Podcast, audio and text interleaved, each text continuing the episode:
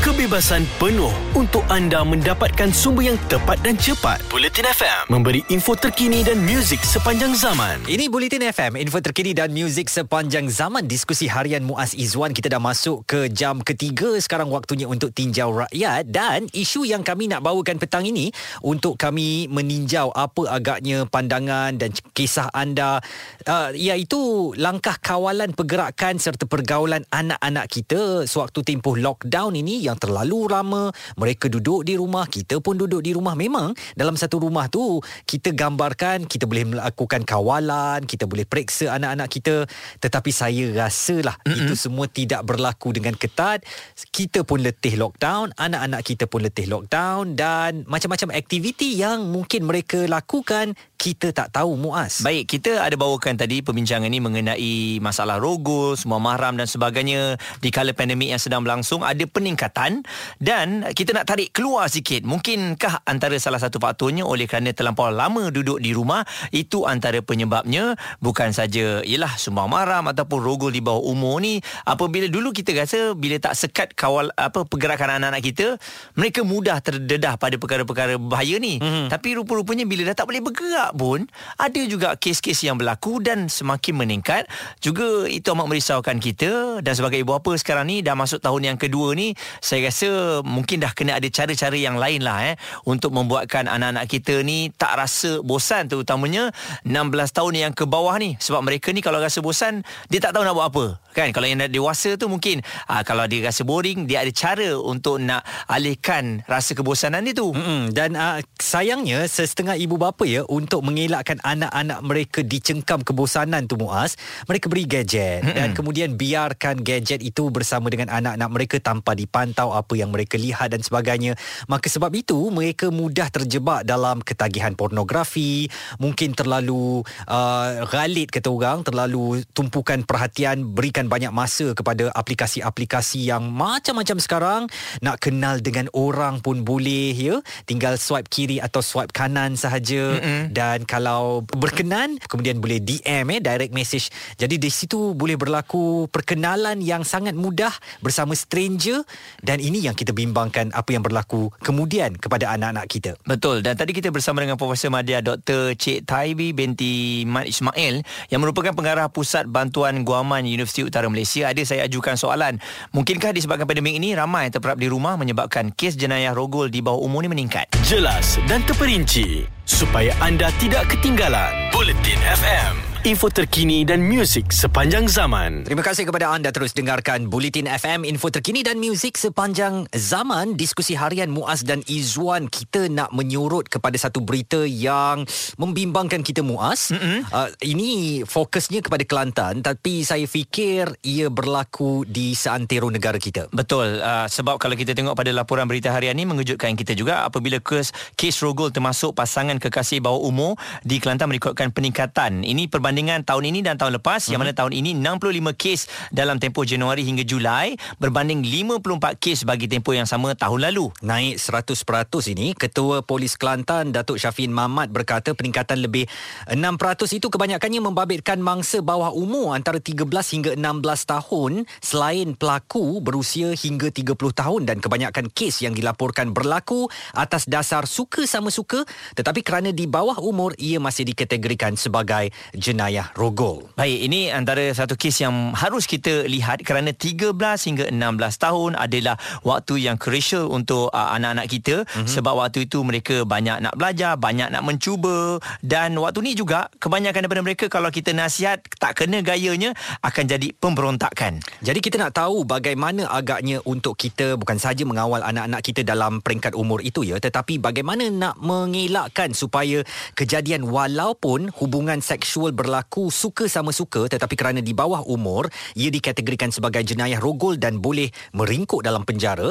Kita bersama dengan Profesor Madya Dr. Cik Talbi uh, Mat Ismail. Beliau adalah pengarah Pusat Bantuan Guaman Universiti Utara Malaysia. Doktor terima kasih kerana bersama dengan Bulletin FM. Kalau mungkin doktor boleh gambarkan kepada saya dan Muaz uh, kenapa agaknya jenayah uh, ataupun hubungan seksual yang dilakukan di bawah umur uh, ini dikategorikan sebagai jenayah rogol, doktor? Okay, terima kasih ya Izzuan atas soalan. Sama. Uh, terlebih dahulu saya rasa lebih baik saya cerita dulu, saya terangkan dulu tentang jenayah rogol ya, secara umumnya dalam kanun kesiksaan uh, di Malaysia. Okey, da- jenayah rogol ni ya dalam kanun kesiksaan di bawah Seksyen 375 eh, iaitu kesalahan terhadap lelaki ya. Jadi di Malaysia ni rogol ni terhadap lelaki je, perempuan tak kita tak panggil rapis. Oh. Jadi lelaki sahaja eh hmm. Adalah dikatakan merogol eh jika ia uh, bersetubuh dengan seseorang perempuan dalam keadaan yang termasuk di bawah mana-mana daripada perihal yang berikut iaitu A bertentangan dengan perempuan itu. Mhm. B tiada kerelaan perempuan itu dan ada lagi lah seterusnya eh. Mm-mm. dan yang pentingnya di sini tanpa kerelaan perempuan tu Hmm. itu yang mesti dibuktikan oleh pihak pendakwa dalam kes rogol. Tetapi apa yang berlaku dalam seksyen tu- 375G ni ya untuk rogol statutory iaitu rogol yang melibatkan kanak-kanak perempuan berumur 16 tahun dan ke bawah Mhm. Uh, lelaki akan uh, dianggap merogol walaupun Hubungan pihak itu sama suka. Kanak, Mm-mm. kanak-kanak perempuan tadi memberikan keizinan ataupun kerelaannya. Ah. Dalam uh, erti kata yang lain, walaupun kanak-kanak perempuan tadi memberi keizinan secara, ataupun kerelaan secara uh, jelas bahawa dia sanggup, ia akan tetap dianggap sebagai uh, rogol. Uh, sebab tu kita panggil sebagai rogol statutory tu Mm-mm. di bawah Seksyen 375G.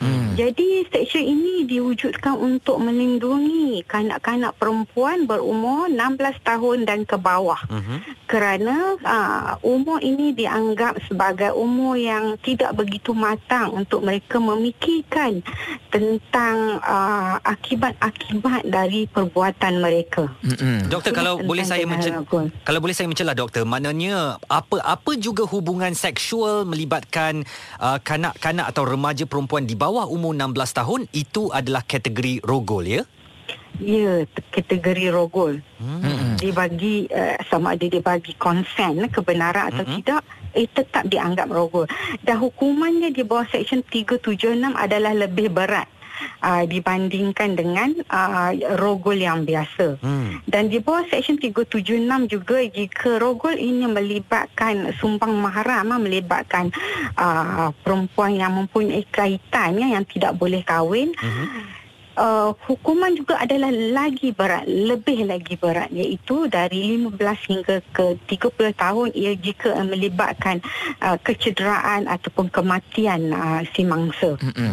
Baik doktor saya pada itu juga kalau kita lihat uh, pada laporan uh, berita ini merisaukan kita oleh kerana di dalam pandemik ini um, kesnya hmm. meningkat berbanding dengan tahun lepas. Jadi adakah oleh kerana kita ni semua berada di rumah uh, tak boleh keluar dan sebagainya ia mendorong kepada jenayah rogol ni doktor? Uh, sebenarnya jenayah ni dari dulu wujud.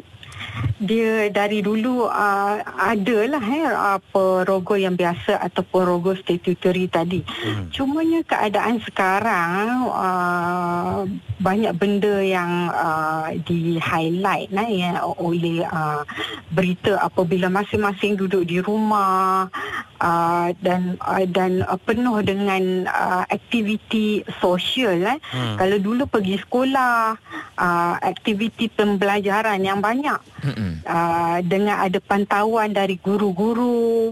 Apabila duduk di rumah, uh, ibu bapa pun dengan kerja masing-masing. Jadi anak-anak pun dengan kerja masing-masing.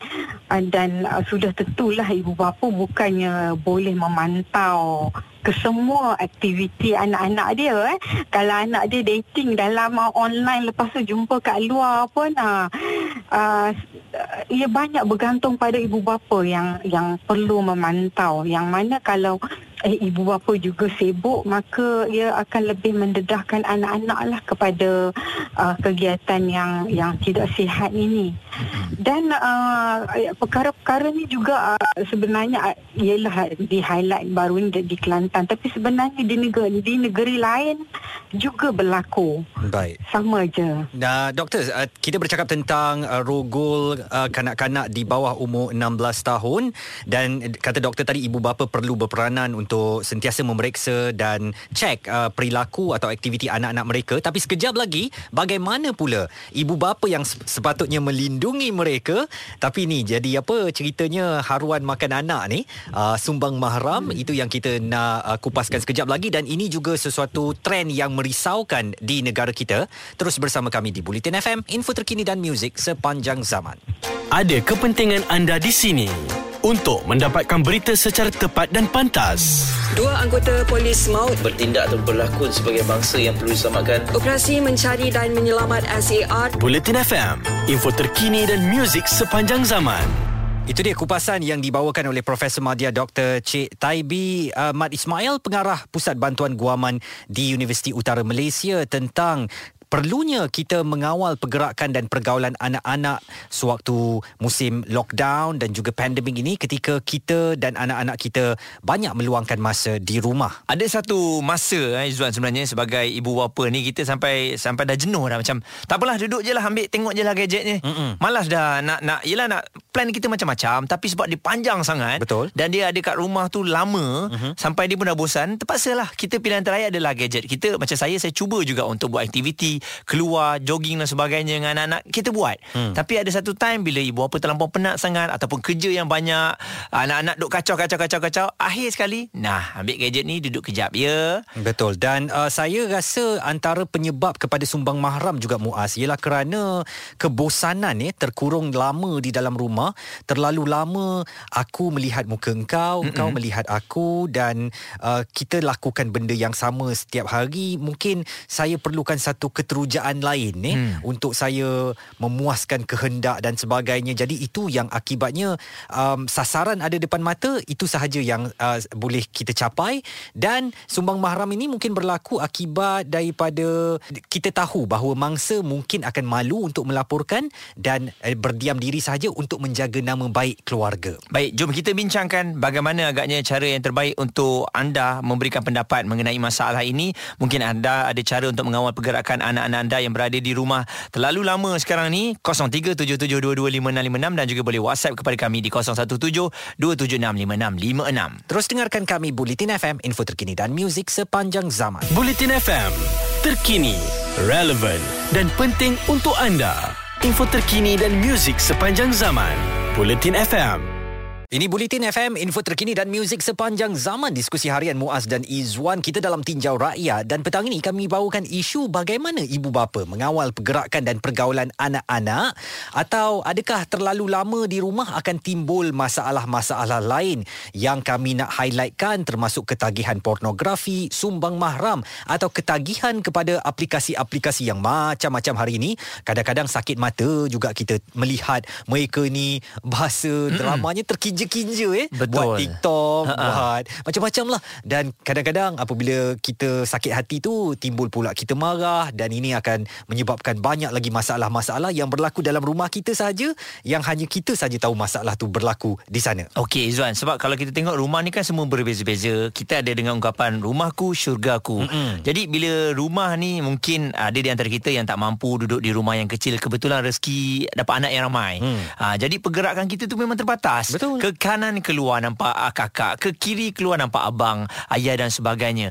Jadi kalau tak ada bimbingan yang kuat Daripada ayah sebagai ketua keluarga Maksudnya duduk berbincang Hari-hari kena bagi tahu perbata- Ini batasnya Ini batas sebagai adik-beradik uh, Susah juga. Sebab hmm. kadang-kadang Ada di antara kita yang lepaskan Tahu-tahu sendirilah. Kau kan adik-beradik. Hmm. Kau dah tahu kan Tak boleh sentuh kakak kau Tak boleh sentuh abang. Mm-mm. Tapi benda tu kita beranggapan. Kita tak bagi tahu uh, sepatutnya. Kalau kita tanya berapa banyak uh, Ataupun berapa ramai ibu bapa kita yang Duduk kat meja bagi tahu eh Ini jangan kacau kakak Hmm. Ini pergaulan Jangan masuk bilik dan sebagainya sempadannya, Ini ya? sempadannya mana ada Selalu kita biar faham-faham sendiri Betul. Dan di media sosial seorang uh, yang memuat naik satu tweet ini iaitu I am Khairul menulis kita kena pertingkatkan sistem pelajaran dan pendidikan kita supaya adik-adik kita lebih peka dan kenal apa itu jenayah rogol dan sebagainya. Dan kami nak bawakan satu pandangan daripada seorang jururawat eh yang bertugas di Jabatan Kecemasan menceritakan punca di sebalik kejadian kanak-kanak umur 13 tahun rogol sepupunya umur 7 tahun dan satu lagi kisah abang berusia 16 tahun bercinta dengan adik kandungnya 15 tahun sehingga mengandung. So bila kita teng- uh, tanya balik, uh, panggil sekali uh, tanya uh, mak ayah uh, adik itu yang perempuan yang mangsa tu, uh, dia cakap uh, bila pergi jumpa family yang abang sepupu tu, punya abang sepupu tu dah ketagih video lucah. Dalam phone penuh video-video lucah. Lepas tu kes sumbang mahram yang banyak sangat sekarang yang datang, abang umur 16 tahun, adik umur 15 tahun bercinta. Abang dengan adik bercinta sampai mengandung eh? Mengandung umur 15 tahun dah mengandung. Jadi kat sini saya nak minta tolong mak ayah dekat rumah tu tolong cek phone anak-anak. Sebab sekarang anak-anak uh, sekolah rendah, sekolah menengah masing-masing kebanyakan dah ada phone sendiri kan. Tolong cek phone anak-anak. Semua ni berpunca daripada video-video lucah. Sebab dah tertagih video-video lucah jadi dah tak kisah abang ke, adik ke, dah tak kisah dah tak peduli semua tu. Jadi tolong cek. Dan mak ayah tolong bagi pendedahan dekat anak-anak start daripada kecil lagi pendedahan tentang seks ni, tentang pergaulan ni semua. Saya mendengar kisah ini risau betul Muaz eh melihat kepada generasi akan datang kalau di zaman kita sekarang ini pun boleh berlaku kejadian-kejadian yang ya Allah nauzubillah takut saya mendengarnya. Mm-mm. Bagaimana agaknya nasib anak-anak kita 10 atau 20 tahun akan datang? Betul dan kita harapkan juga setiap kali anak-anak kita bercerita kepada kita, uh, kita kena dengar dan kita kena percaya. Jangan kita menolak ah tak Betul, adalah. betul. Ah itu saja kacau-kacau lah Mm-mm. kan sebab dia percaya pada kita. Sebab tu anak-anak bila dia bercerita dengan kita, kita tak layan dia, jadi dia akan beralih pada orang lain. Betul. Jadi ini satu ilmu keibubapaan juga ya. Apabila anak-anak menceritakan kepada kita tak kisahlah dia kena ganggu dengan siapa ke. Atau kadang-kadang kita tengok dalam filem Amerika pun kan, hmm. dia cakap dia nampak hantu. Hmm. Tapi mak bapak kata no no no lah itu semua pokok yang bergoyang eh. Saya rasa ini satu sikap keibubapaan yang tak baik. Hmm. Apa saja yang anak-anak kita ceritakan itu daripada hati mereka dan sebagai ibu bapa kita kena dengar cerita mereka itu dan cuba uh, uh, nilaikan dengan rasional dan jangan menolak uh, bulat-bulat apa yang mereka katakan. Jom telefon kami 0377225656 dan juga WhatsApp kepada kami di 0172765656. Pandangan anda mengenai adakah semasa lockdown ni ibu bapa lebih mudah mengawal pergerakan dan pergaulan anak-anak atau terlalu lama di rumah timbul masalah-masalah lain. Kami positif memberikan info yang anda perlukan. Bulletin FM, info terkini dan muzik sepanjang zaman. Bulletin FM info terkini dan muzik sepanjang zaman dalam tinjau rakyat Muaz dan juga Izzuan hari ini membawakan isu mengenai lockdown terlampau lama di rumah ni. Jadi adakah kita berjaya mengawal anak-anak kita dari segi pergerakan, pergaulan mereka ataupun terlalu lama timbul masalah lain? Dan mungkin sekarang ni kita dah tak complete lockdown Bagaimanapun kita masih disaran untuk duduk di rumah Jadi uh, kata orang duduk di rumah ni lebih baik lagi Kerana kita boleh kawal anak-anak kita Tetapi realitinya Ramai daripada kita yang telah mengalami kelelahan emosi Biarkanlah apa anak-anak di, nak buat sekalipun dalam rumah tu Asalkan mereka berada di rumah Jadi kita tak tahu eh Kadang-kadang dengan lebih lama anak-anak kita berada di rumah Mereka juga mengalami kelelahan emosi Dan mulalah mereka mendekati macam-macam bentuk aktiviti tidak sihat seperti pornografi. Kita lebih bimbang lagi kalau berlaku sumbang mahram dan kita tak mau mereka ini terlalu addicted dengan macam-macam aplikasi sekarang yang melekakan kehidupan mereka. Kita ada Razak pemanggil dari Pulau Pinang. Razak, apa cerita awak petang ni uh, terhadap isu yang kami bawakan ni? Okey, Izzuan, uh, Muaz. Mm-hmm. Saya agak tertarik lah dengan isu hari ni sebab saya uh, personally pernah mengalami lah situasi macam ni. Mm-hmm. Dan uh, sebenarnya isu tu macam kawan saya lah. Mm-hmm. Kawan yang saya kenal agak rapat tapi saya tak kenal family dia. Mm-hmm. Uh, lepas tu dia dia macam uh, satu masa tu kira kejadian ni macam baru-baru sajalah. Dia macam uh, dia mesej saya, dia WhatsApp, dia tanya dia, dia tanya perkem- perkembangan saya, macam masa PKP ni saya cakap macam biasa. Lepas tu dia tiba-tiba menge, uh, menyuarakan satu pertanyaan yang mengejutkan saya lah. Dia tanya, ah, sebenarnya aku ni ada satu benda nak cakap dengan kau. Hmm. Saya kata, kenapa ya? Dia kata, aku minat dekat adik aku. Hah? Alamak. Cakap, adik? Mm-mm. Ah, adik tu adik angkat ke? Adik apa? Dia kata, tak adik kandung aku. Dia kata, ah, dia cakap, kenapa kau macam ni? Saya kata kat dia. Hmm. Entah dia kata, aku rasa macam sebab satu rumah dengan dia setiap hari. Lepas tu tengok, lepas tu tidur sebilik. Hmm. Hmm. Saya jadi macam, ya Allah, kenapa macam ni? Lepas tu Hmm. saya tanya, adik kau umur berapa? Dia kata, umur ah, 18. Hmm. Lepas tu 18 kau masih tidur dengan adik kau sekali.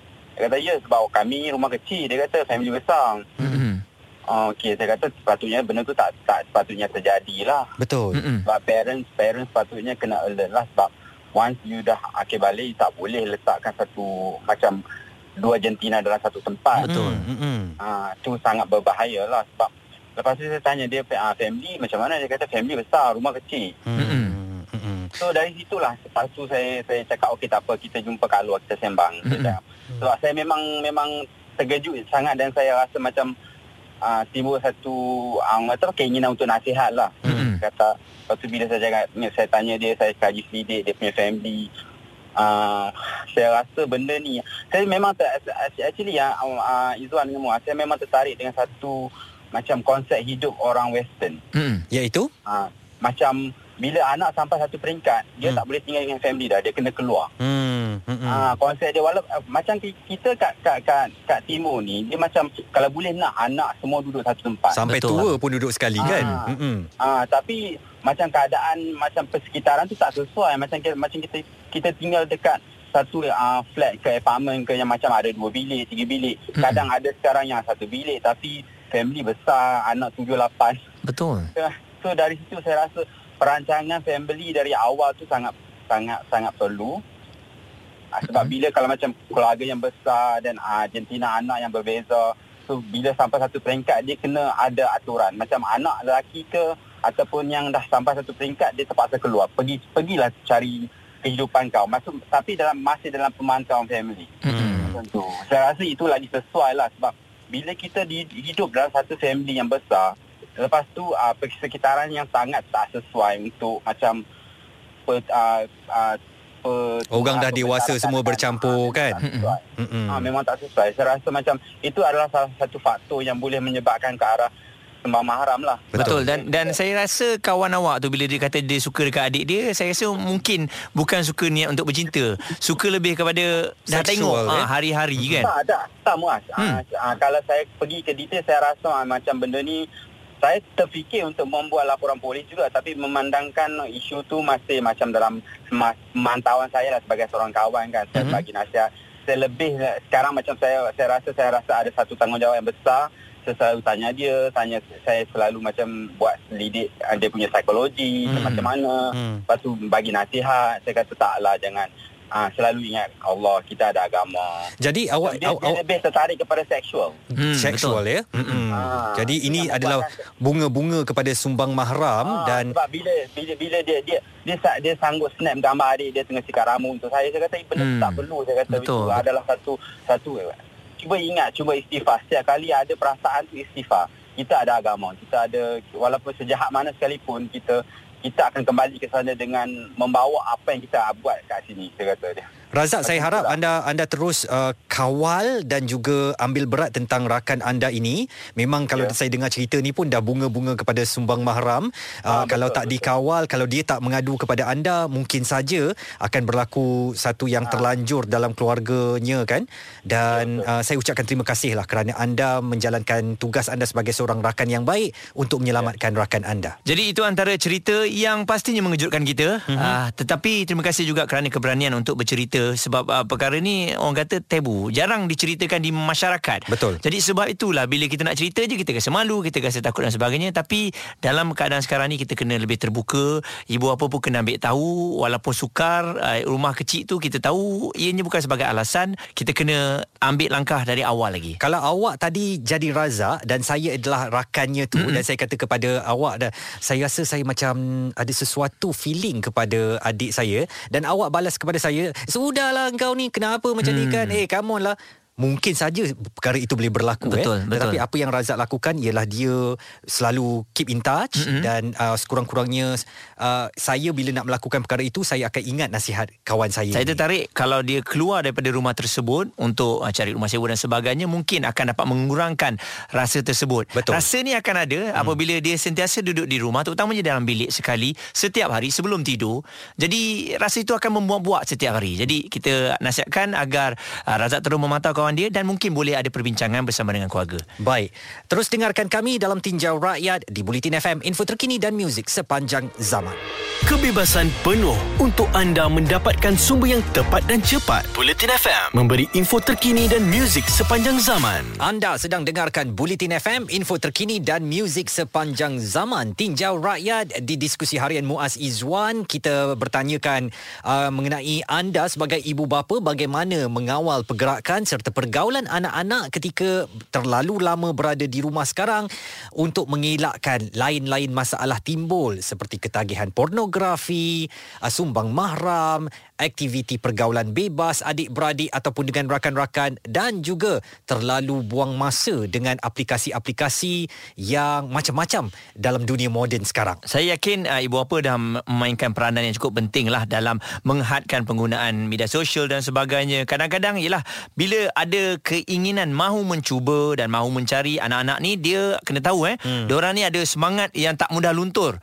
Kita ingat masa kita Macam muda kita dulu. dululah, Masa kan? kita muda Hmm. dulu kan. Kalau kita nak sesuatu mak kita dah halang tapi kita akan cari sampai dapat. Betul. Ha, lepas tu dah kena batai hidup sendiri baru, kita menyesal. kita. Mm-mm. Tapi ialah dalam keadaan sekarang ni kalau boleh kita nak mengawal. Jadi ada ramai yang menghantarkan uh, di Twitter kami di Bulletin FM antaranya Nur katanya penjaga sepatutnya mereka memberikan contoh yang baik dan menjadi pelindung kepada anak-anak. Mozart Rela menulis ini tanggungjawab ibu bapa. Tugas mereka adalah mendidik, dibiarkan uh, masa depan anak rosak. Manakala Syah Manakala Syahanim pula katanya apa yang boleh dicapai melalui internet terlalu luas jadi agak sukar untuk ibu bapa mengawal anak-anak dan mereka lebih pintar menggunakan teknologi termasuk anak-anak saya. Yang ini yang saya katakan kadang-kadang ibu bapa pun tak tahu Betul. anak-anak dah lebih advance. Ikhwan underscore Ishak menulis tidak semestinya ibu bapa patut dipersalahkan. Sesetengah ibu bapa masih sibuk bekerja dari rumah dan susah untuk mengawal pergaulan anak yang berlaku secara online. Saya agak kurang bersetuju sedikit dengan pendapat Ikhwan underscore Ishak sebab memang tanggungjawab ibu bapa untuk mengawal tak kisahlah sibuk macam mana dengan tugasan uh, di rumah ataupun kerja work from home itu. Saya selalu eh kata dengan kawan-kawan saya eh uh, bahasa orang dewasa lah eh. Mm-hmm. Kadang-kadang orang dewasa ni dia tahu buat anak tapi dia nak jaga anak susah. Betul. Dan berapa ramai daripada kita sebenarnya sebagai ibu bapa ni selalu sebelum tidur kita bincangkan macam mana pergerakan anak kita, mm-hmm. apa kita nak buat untuk dia besok aktiviti dia, penambahbaikan. Saya yakin ini antara benda yang paling kurang kita sebut mengenai anak-anak. Kita hanya di dalam rumah kita tahu dia ada. Mm. Jadi biar je dia besar. Betul. Ha, kan biar je dia jalan macam mana mengikut waktu. Ha, jadi itu yang berbeza lah kan. Jadi penambahbaikan tu harus dilakukan uh, yang mungkin kalau ada dua orang anak yang mak jaga si A, yang ni jaga si B, kalau tiga orang, pembahagian tu kena ada lah kan. Kalau nak rakam mak seorang pun tak ada juga. Hmm. Kesian kat mak sebab dia pun penat juga. Betul. Dan saya fikir satu lagi budaya asing yang patut kita suburkan dalam budaya kita ialah sebelum tidur tu bercakap suami isteri eh. Betul. Hari ni Ahmad macam mana ya? Mm-mm. Awak tengok dia. Uh, dan saya tengok si Zulaika tu begini pula ya. apa. Jadi ada perbualan antara suami isteri dan merancang untuk bagaimana nak mengawal anak-anak ini supaya mereka ni walaupun kita memang keletihan, emosi dan juga kawalan pandemik dan macam-macam cerita COVID-19 ni tetapi anak-anak kita yang Allah tanggungjawabkan kepada kita itu kita jaga sebaik-baik mungkin. Kita cuba untuk tidak mengatakan Eh jangan kacau mak Mak tengah busy. Eh nantilah cerita. Ha, Kita ni banyak kerja. Mak tengah borak ni Tak tahu ke Mak tengah borak? Cerita nanti Perkara itu boleh menghiris hati mereka Walaupun kita nampak macam biasa mm-hmm. Tapi dia akan simpan dendam Dan percayalah Dia akan pergi cari online Untuk bercerita masalah dia Jadi ini realiti masyarakat kita yang perlu kita fikirkan kembali dan saya harap topik yang kami berdua bawakan petang ini dapat membuka perspektif kita ya untuk bagaimana kita boleh mengawal pergerakan dan pergaulan anak-anak. Ada orang yang mungkin pesimis sikit uh, Muaz katanya hal anak-anak aku aku tahulah nak buat macam mana nak jaga macam mana kan tetapi sebenarnya ilmu keibubapaan ini kita wajar uh, kongsikan selalu buat menjadi satu petunjuk dan pedoman serta panduan untuk para ibu bapa. Kekal terus bersama kami Di Bulletin FM Jelas dan terperinci supaya anda tidak ketinggalan. Bulletin FM, info terkini dan muzik sepanjang zaman.